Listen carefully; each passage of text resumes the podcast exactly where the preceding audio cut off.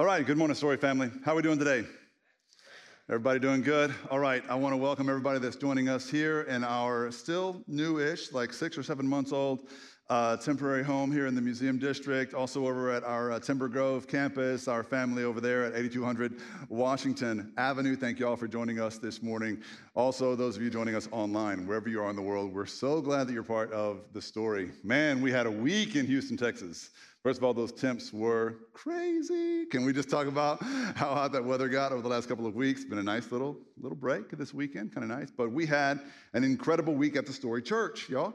Like uh, one of the best ever. We had kids in this building from like eight in the morning until three or four in the afternoon. In the morning, we had our first ever vacation Bible school that went off uh, without a hitch. Just great success on that. And I want to thank all of our staff and volunteers and parents, everybody that made that possible. Everybody's, every, all right, let's go. Come on. And uh, everybody's everybody pitched in. Everybody's worn out. Um, everybody's kind of bleary eyed this morning in the children's ministry wing. Y'all be sure and give them an extra something, encouragement today, all right? Also, we had our um, apologetics camp for students, and we've got some really motivated students. This was voluntary.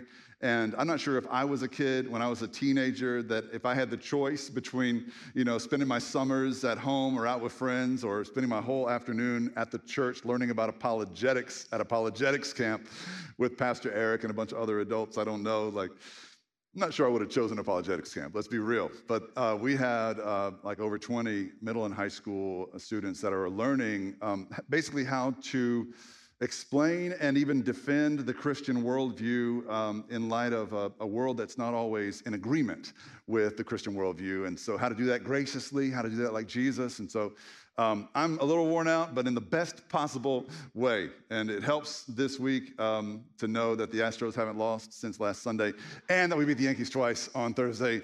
That was awesome. And uh, my prediction is that by this time next Sunday, we will have the best record in the major leagues, as it should be, as the Lord intended. All right?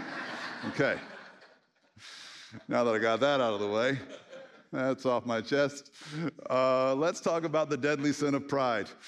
Does anybody see the problem? All right, this is our uh, last and final uh, week of our seven week series on the seven deadly sins.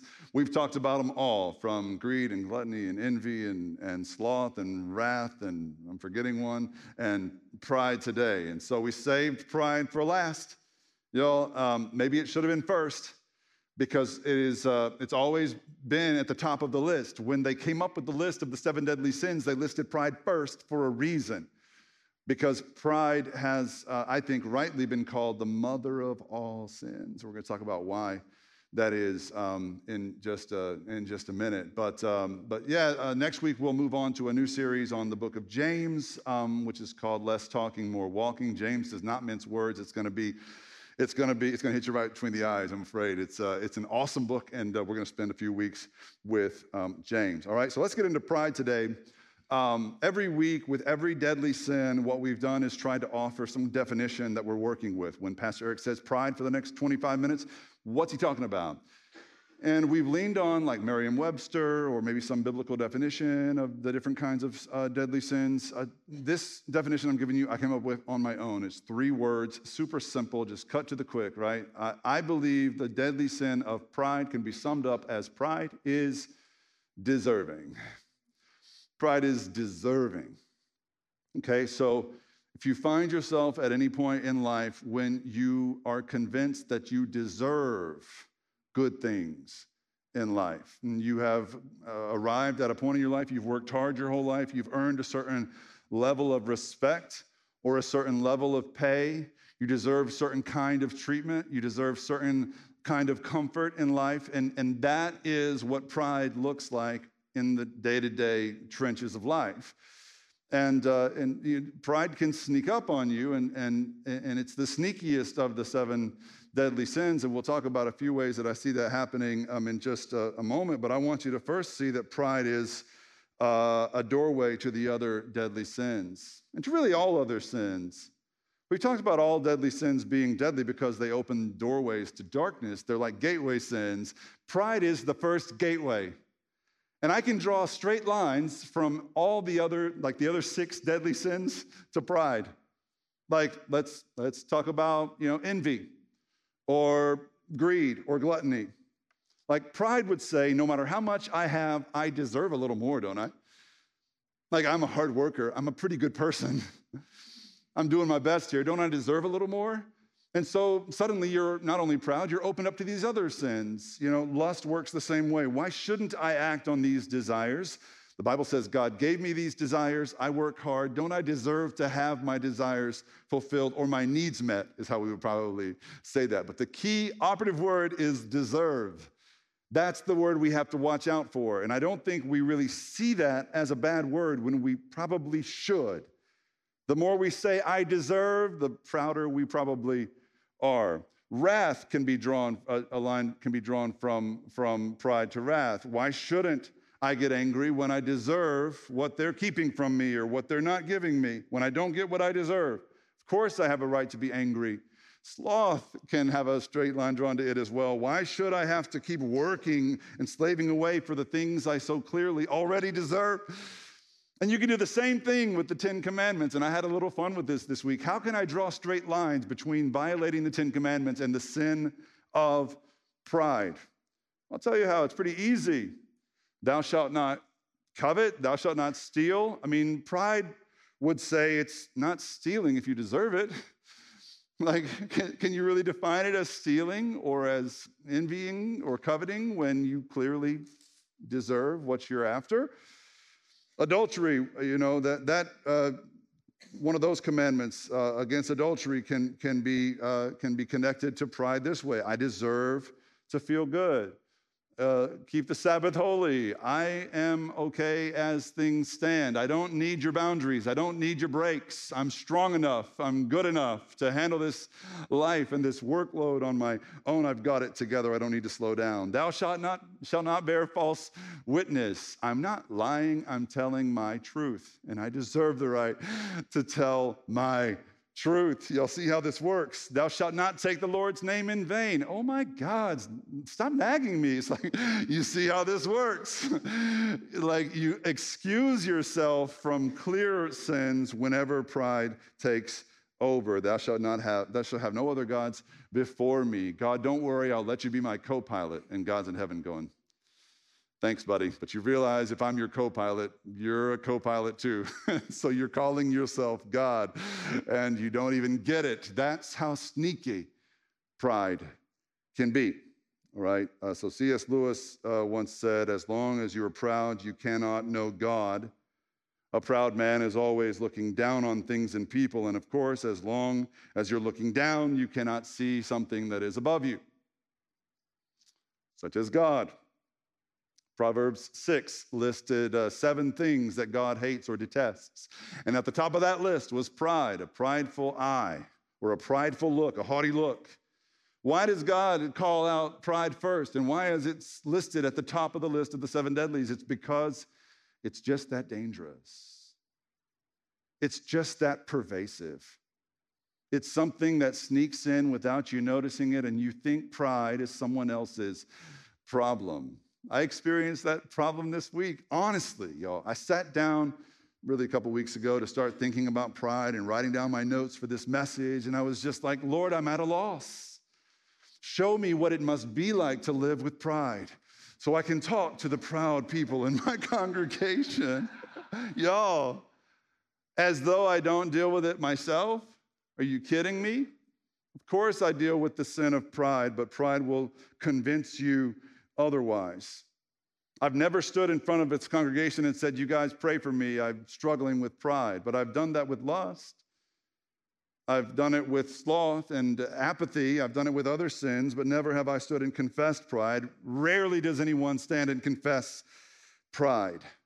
There's a few ways I want to talk about how pride really gets sneaky with us so that you can be prepared to look out for it. My hunch is that you're already succumbing to pride, and I hope that this will help you fight the battle uh, against it so that uh, you can preserve you know, your heart as God intends you to. The first way I've seen pride get sneaky is that pride will make you proud of your humility.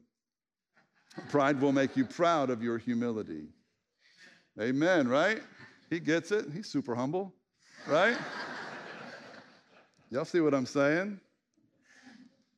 So, what's going on when I'm sitting at my desk going, Lord, show me what it must feel like to be proud so I can talk to my congregation about this problem? Like, what's going on there? It's the sneaky nature of pride. I'm, I'm a little bit like how I've always imagined Moses to be struggling with pride. Moses, who in the book of Numbers, chapter 12, verse 3, the Bible says Moses was the, a very humble man, more humble than anyone else on the face of the earth.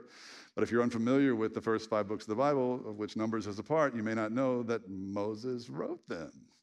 And so Moses clearly thought of himself, uh, you know, uh, as a very humble man, um, the most humble man on the face of the earth. Now, the, I have to be real careful here because I, I, I don't want to make light of this scripture. I do believe that that the Holy Spirit inspired Moses to write that at a certain point in his life, but at other points in his life, it's clearly on display how the sin of pride snuck in under the veil of humility and had its way with Moses as well. And even if you're from a humble background and you've always considered yourself a sort of humble man or a humble woman and you've always sort of kept it you know quiet and peaceful on the home front. You've always worked diligently. You're a self-made man or a self-made woman. You've sort of pulled up your own bootstraps or whatever that expression is and you've done it yourself right? That's exactly what the enemy wants you to think of as your preacher stands up here and talks about pride. Because it's not your problem when in fact it is it's amazing to me how I, given my track record of, you know, sins and mistakes and miscalculations, and given my upbringing even, it's amazing that I would even be capable of pride. Because, you know, I come from pretty humble beginnings, let's say. You know, I've got, I feel like sometimes I've got that politician's my son was a, my, my father was a coal miner. It's like, like that kind of stump speech. But yeah, I come from like pretty humble beginnings. My parents were 20 when they had me. They were 16 when they had my older sister, the accident. And, um, and when they brought me home from the hospital, we lived in, a, in a, a, trailer home. We lived in a mobile home for the first few years of my life. And um, you know, that's, that's humble beginnings. We barely got by. They, they were doing their, their best and they, they held it together. They put food on the table. Sometimes that food was spam. A lot of times that food was spam growing up. Some of y'all are so privileged you know what spam is, okay? I ate a lot of spam growing up. You can look it up. And we put pineapples on top of it to feel fancy. And then we baked it in the oven for a while. And spam was a staple of my diet. How does a young man who grows up eating spam with pineapple on top of it ever struggle with pride? I grew up in a little town called Red Lick, Texas. It wasn't even on any maps. No one knew about it. It wasn't incorporated until I was a teenager. And then when it first incorporated, it had 254 um, uh, you know, citizens or members of the community. And uh, when I was little, it was even less than that. Everybody knew everybody. If you wanted to, you know, get out there and date somebody, it was probably a good idea to go date someone the next town over, lest you learn the lesson I learned in fourth grade. Eric, Mandy's your cousin. All right, so one of them towns. You follow? Okay. She was a second cousin, but still. Okay, so it's dangerous dating. Anyway, how does someone that comes from that end up struggling with pride? Every 4th of July, it was the biggest day of the year in Red Lick, Texas, because Red Lickians love America almost as much as they love Jesus. And we would gather on the front lawn of the church every 4th of July, and we would have what I can only, and I mean this with all due respect, I can only refer to it as like the Redneck Olympics every 4th of July. In the heat of summer, in Northeast Texas, we would have these games that we would play, and we would, it was a competition, an all day competition that culminated with the fireworks and all that. The fireworks at night were kind of like the medal ceremony, like who won the day, and it was serious business. And I look back and I'm, it's so silly, but we played games that included things like the three legged race. And the three legged race is when you find a partner with the same length legs as you, and you tie your inside legs together with pantyhose for some reason. It just added to the humiliation of it all.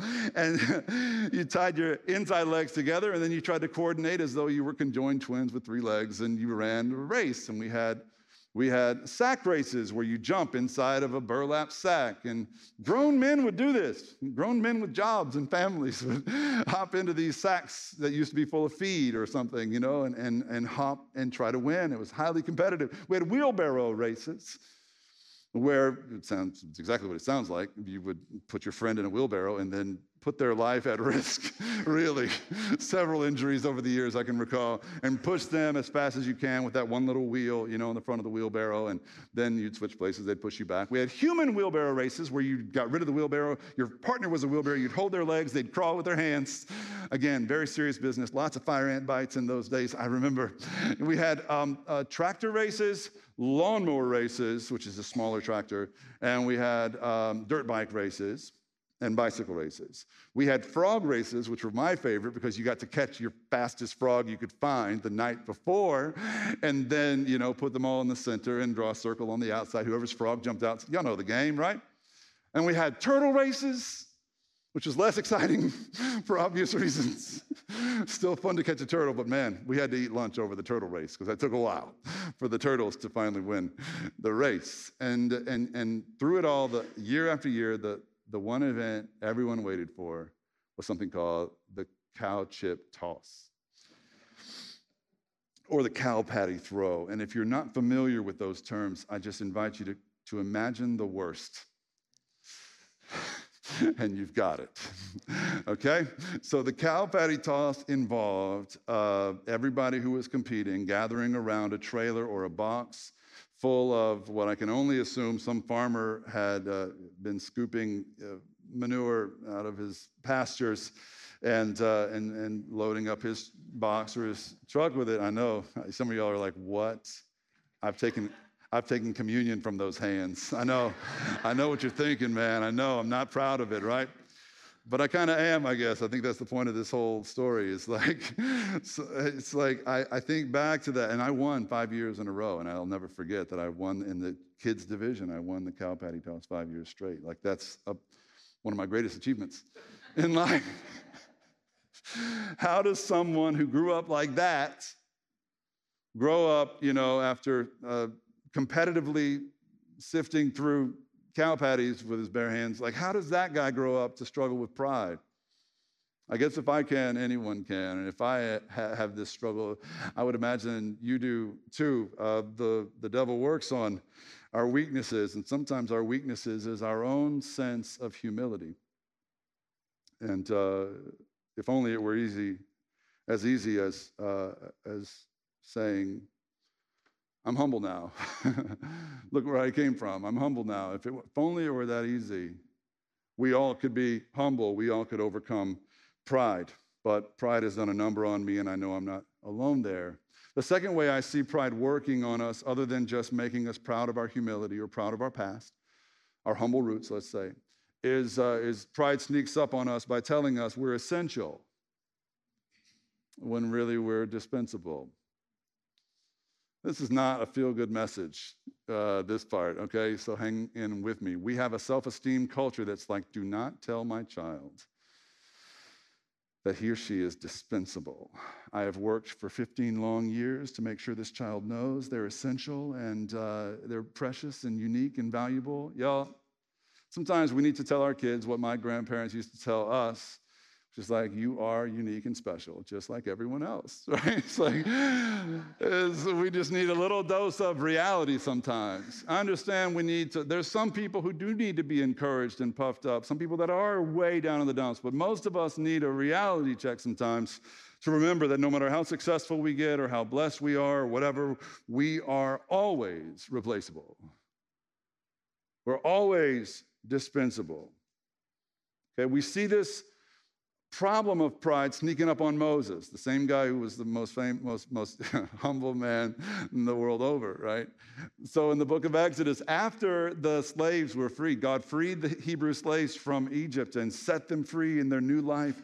Moses was tasked with building this new civilization. And at first, he started to build it solely around himself. He made himself essential to the system.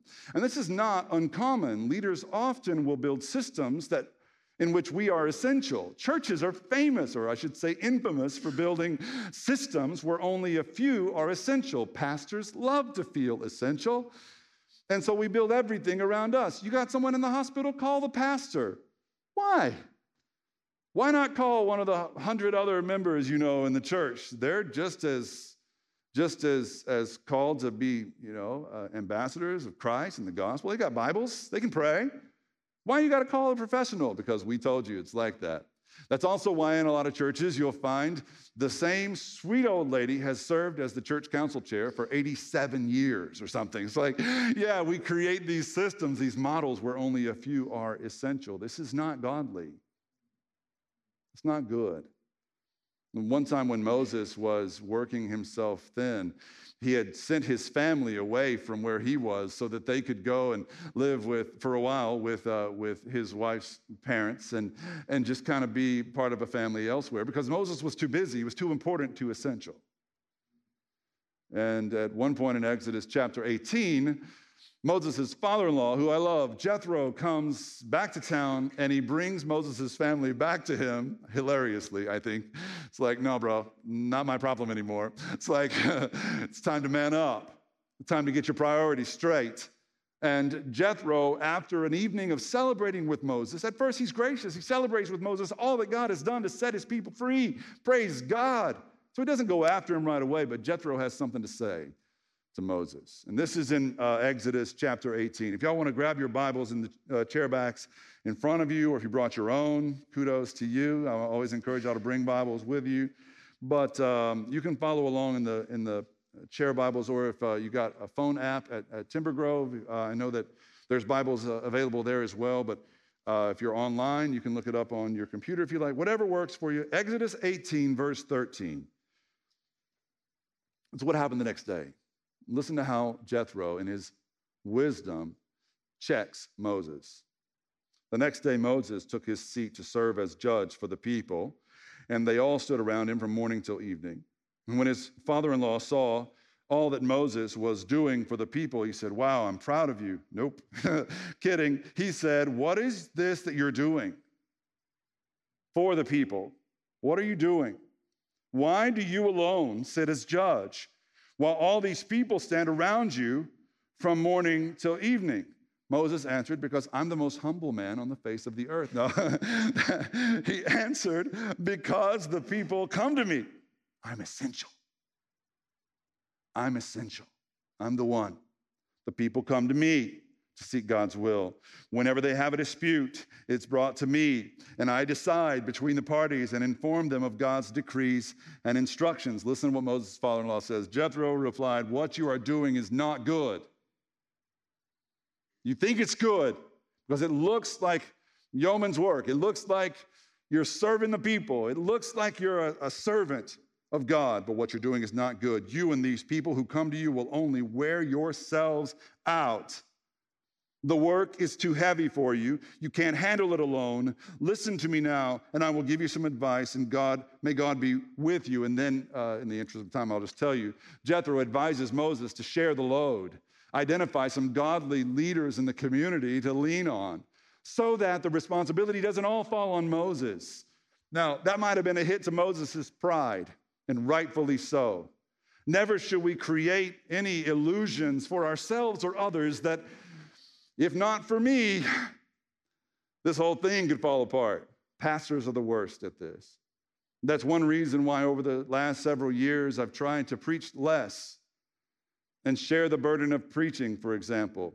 And instead of us, you know, preaching 48 times a year like I did in 2016, to preach more like 38 to 40 times a year, at least here at the story, and spend the rest of those weeks pouring into our other young, emerging talented, gifted preachers, lest it all become about me or my voice. I get sick of hearing my own voice. I can only imagine how y'all feel about hearing it all the time. Thank you for being gracious with me and wanting, you know, me to teach and all of that. But, but this is a, a guard, a safeguard against our pride, against my pride, right? Um, and I've, I've gotten some really, really good advice from preachers over the years, like one preacher who told me, Be careful not to lead your church in such a way that your people say your name more than they say the name of Jesus. Mm, that's easier said than done because pride is such a beast. But I'm not essential here. God forbid something happened to me. The story has to go on. The church for sure goes on, with or without me. And lest my pride get in the way, I better get on my knees daily and just be grateful for every single opportunity God gives me to lead his church. Instead of being entitled to it, instead of thinking I deserve it, I wake up grateful for every chance. And I take to heart what another great preacher once said when he said, Preach the gospel, die, and be forgotten. There's your gut check of the day. You want your name on buildings? You want to leave a legacy that, li- that outlives you, a legacy of your own, an Eric Huffman legacy? Forget it, lest you fall prey to the sin of pride. If you want to build your own legacy more than you want to leave a legacy of Jesus, forget it.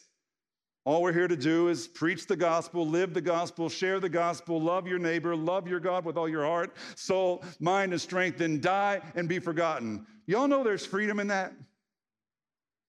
That's not us, that shouldn't be taken as harsh or judgmental. Imagine how your life would change if that became your motto. How liberating it would be if it wasn't all up to you to build something that people would remember you by. What if it's not about you being remembered, but just about you running this leg of the race for Jesus? And then once it's over, you die, you're forgotten, but you're with Him. That's the peace of the gospel. But pride will sneak up on you and steal that from you. The third way I've seen pride sneak up on people is by convincing us that we're shepherds when the Bible clearly says we're just sheep. Now, I know that the 23rd Psalm is everyone's favorite. Even unbelievers know the 23rd Psalm begins with, The Lord is my shepherd, which gives us uh, some image of us being sheep of his pasture. We've sort of sentimentalized that, like, of course we are. We deserve that kind of treatment. I mean, he's the best shepherd in the world, and I'm a pretty darn good sheep. So, like, I deserve that kind of care. Thank you for agreeing with me, Jesus. This is the sort of image that comes to mind when we think of this sentimentalized version of the 23rd Psalm. However, if you grew up in places like Red Lick, Texas, and spent any significant time around sheep in your life, you know that it's very rare that a sheep looks this adorable or uh, uh, worthy of love. Sheep are, in fact, incredibly dumb and defenseless creatures.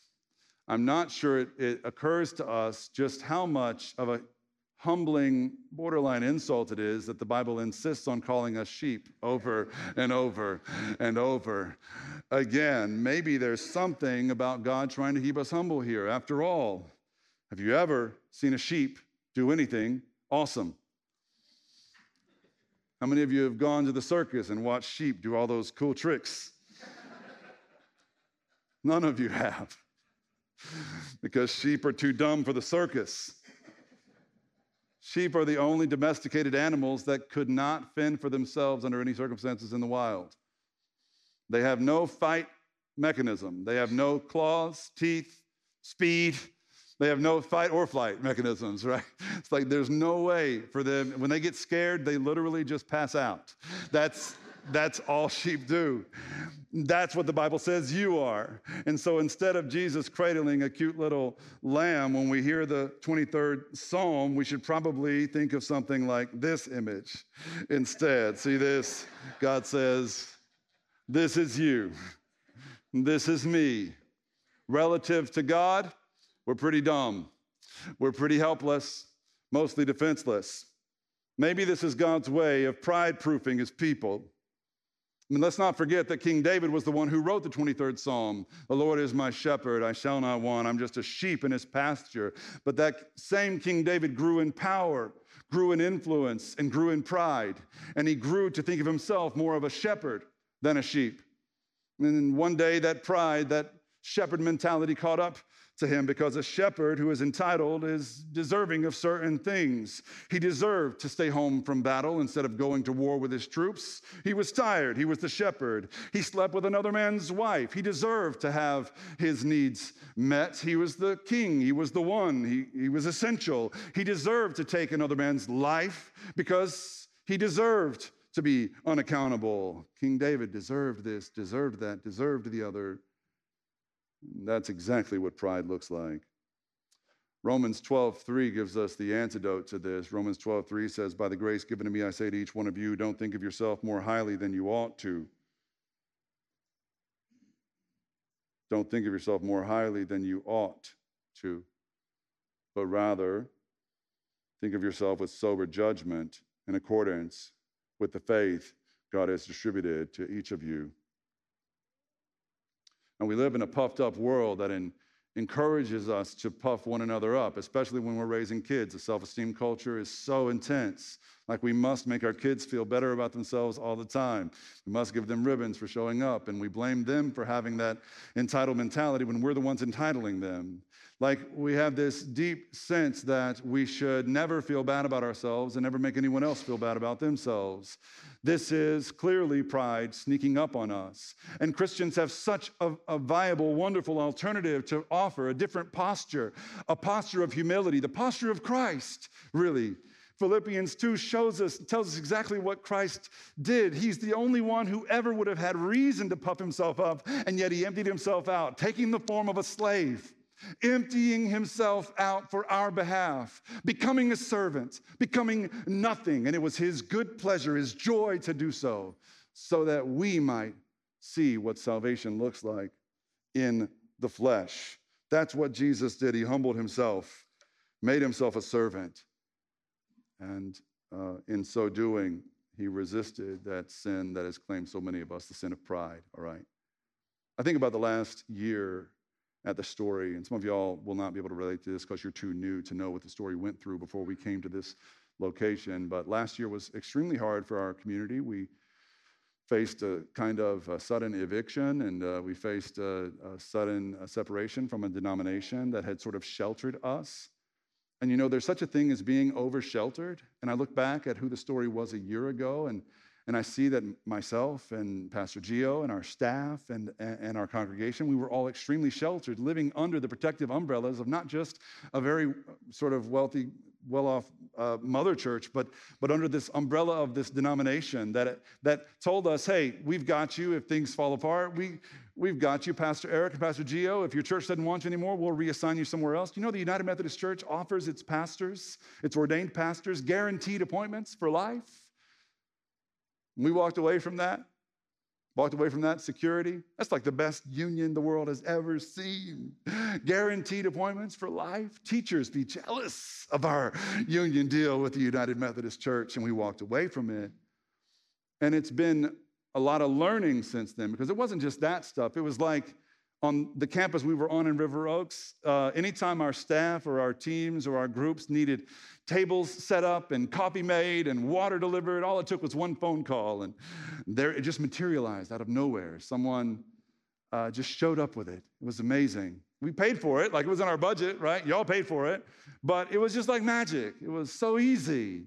And we didn't have to worry about having a staff person drive up here at seven in the morning to open up or back here at nine o'clock at night to close up. And, and we had security and, and janitorial staff that would always make sure of those things for us. And, and man, it was nice. And our staff always makes jokes about, man, we miss them days. But it also made us soft and ungrateful and entitled. And now, whenever we walk in to this building and the room happens to be set up because some poor soul knew that we needed a little help this week, there's true gratitude. or even when we, like we always do now, have to set up our own rooms and make our own coffee and make our own water, and Pastor Eric, Pastor Gio, or Rolando, or Dylan, or Kat, or somebody else has to come back up at night to lock up, and we're night security now, baby. It's like, it's all on us now. And I wouldn't change a thing. Because the best thing that's happened to the story was the first year and a half when we had to set up our own chairs and tear them down and set up a stage and take down a temporary setup every week because it, it toughened us. Maybe the worst thing was the next three or four years where everything was done for us and all we had to do was write a check. But the second best season we've been through is this last one when we've learned again what it means to carry your own water, to be a servant, to be humble. Because the humble heart, the humble posture, is the posture that wakes up every day and says, Wow, to every good gift. Because when you're humble, you don't think of yourself as deserving.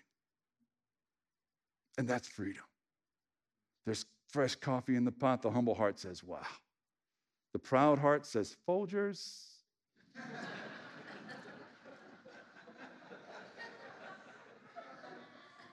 beware, beware.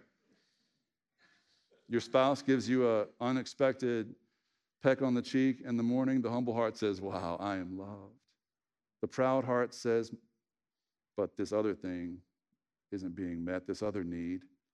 I wish she had loved me last night, or I wish that he had loved me enough to take my car to the shop, or I like we start to pick each other apart. That's why in Philippians 2, which I'll encourage y'all to study this week, just study the chapter, Philippians 2 this week, in your prayer time, devotional time at home. That's why it begins with, in your relationships, be as Christ is to one another, because without this humble spirit, you'll pick each other apart and wear each other out. I think about my kids doing so good lately with the chores. I've been, I've been, I've been on them lately. Like, don't make mommy and daddy tell you to do your chores, just do them.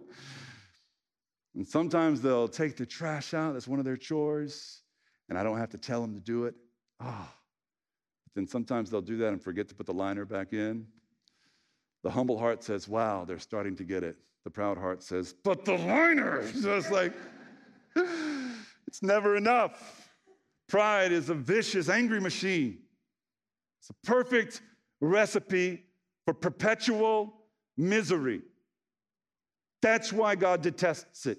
That's why the Bible warns against it. That's why it's atop the list of the seven deadly sins. And the antidote is humility, realizing that you're no one relative to God.